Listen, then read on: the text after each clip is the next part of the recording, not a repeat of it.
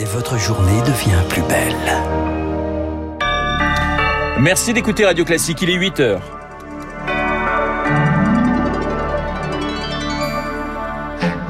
La matinale de Radio Classique avec Renaud Blanc. Des dizaines de bateaux à la casse, c'est le cauchemar que veulent à tout prix éviter les pêcheurs français. Le gouvernement prépare un plan de sortie de flotte, énième rebondissement euh, dans le dossier des licences post-Brexit. La mise au point d'Emmanuel Macron, les non-vaccinés ne seront pas confinés. Le président l'exclut dans la Voie du Nord ce matin pour passer l'hiver. Il mise sur la troisième dose. Et puis, le tennis mondial en émoi la disparition d'une joueuse chinoise. Elle a été accusée de viol. Elle a accusé, elle avait accusé de viol un haut responsable du régime. Depuis, personne ne l'a revue.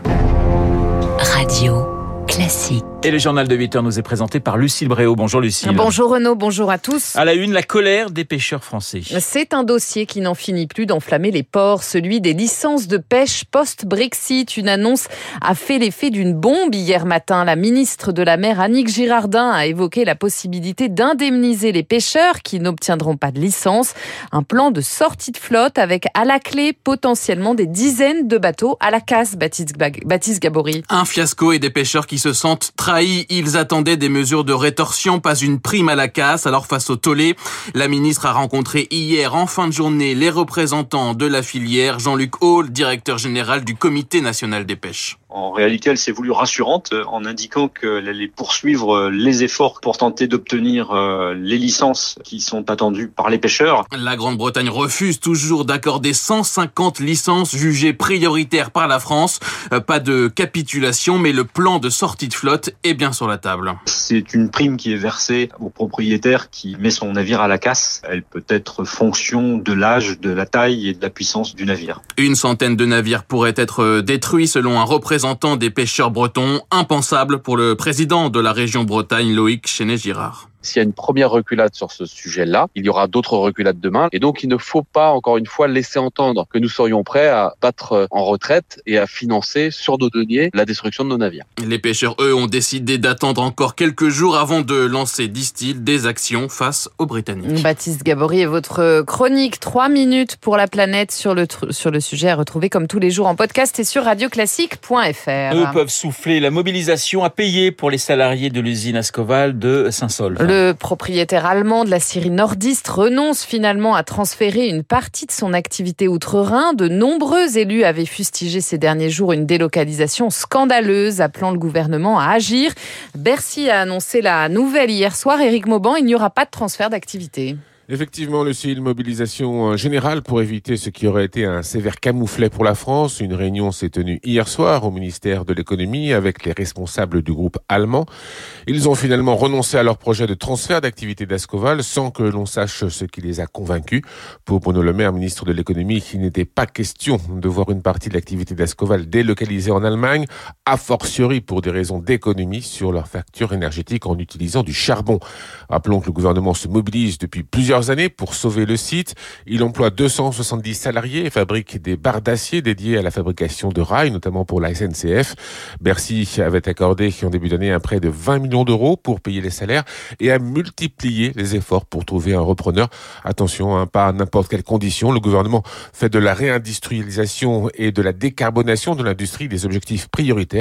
Hors de question d'être pris en défaut sur ces thèmes à cinq mois de l'élection présidentielle. Et Emmanuel Macron est justement dans la région d'Ascq Aujourd'hui, début d'un déplacement de 4 jours pour le président dans les Hauts-de-France, dans le Nord. Hélène, ce vendredi, avant de passer le week-end au Touquet. Lundi, il retourne à Amiens, sa ville natale. Emmanuel Macron qui se confie longuement à la Voix du Nord ce matin. Et l'occasion d'une mise au point sur la crise sanitaire. Le président exclut de confiner les non-vaccinés, comme c'est le cas en Autriche. Il demande aussi aux Français de devenir des ambassadeurs de la vaccination, car la, parole publique ne suffit plus. Pas de nouveau tour de vis donc face à la cinquième vague pour passer l'hiver, l'exécutif mise sur la vaccination.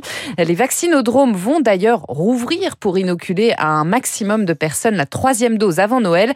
Une bonne chose pour Jean-Paul Hamon de la Fédération des médecins de France on a vu qu'il y avait quand même un afflux et donc euh, il va falloir que les centres de vaccination euh, se, se, réadaptent et augmentent leur capacité de vaccination. Moi, dans mon cabinet, je fais trois séances de vaccination euh, d'une heure et demie par semaine. Enfin, on peut difficilement dégager davantage de temps parce que les pathologies saisonnières ont repris, euh, qu'il faut prévoir euh, cette rendez-vous parce que bon, euh, au prix des vaccins, on va pas gaspiller les doses. Quoi. Si on avait des flacons monodoses dans nos frigos, euh, ce serait facile. On, on vaccinerait euh, comme ça au fil de l'eau les personnes à qui on pose la question est-ce qu'ils sont vaccinés, est-ce qu'ils sont pas vaccinés, on les vaccine. Des propos recueillis par Rémi Pfister, le chef de l'État qui ne généralise pas pour l'instant la troisième dose. Il attend l'avis des autorités sanitaires pour trancher. L'Allemagne, contrairement à la France, durcit le ton pour les non-vaccinés. Ils ne pourront plus accéder désormais à certains lieux publics comme les restaurants ou les salles de concert.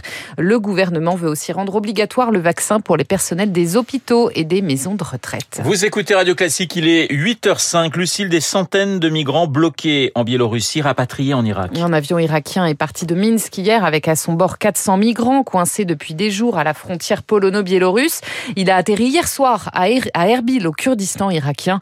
En parallèle, les 2000 migrants d'un camp de fortune installés à la frontière ont été relogés dans un centre d'accueil par les autorités biélorusses. En Chine, cette question, qu'est-il arrivé exactement à la joueuse de tennis Peng Shuai? Sa photo inonde les réseaux sociaux depuis quelques jours, pardon, relayée par des centaines d'anonymes et par les plus grandes stars du tennis mondial, accompagnée de ce mot dièse Where is Peng Shuai?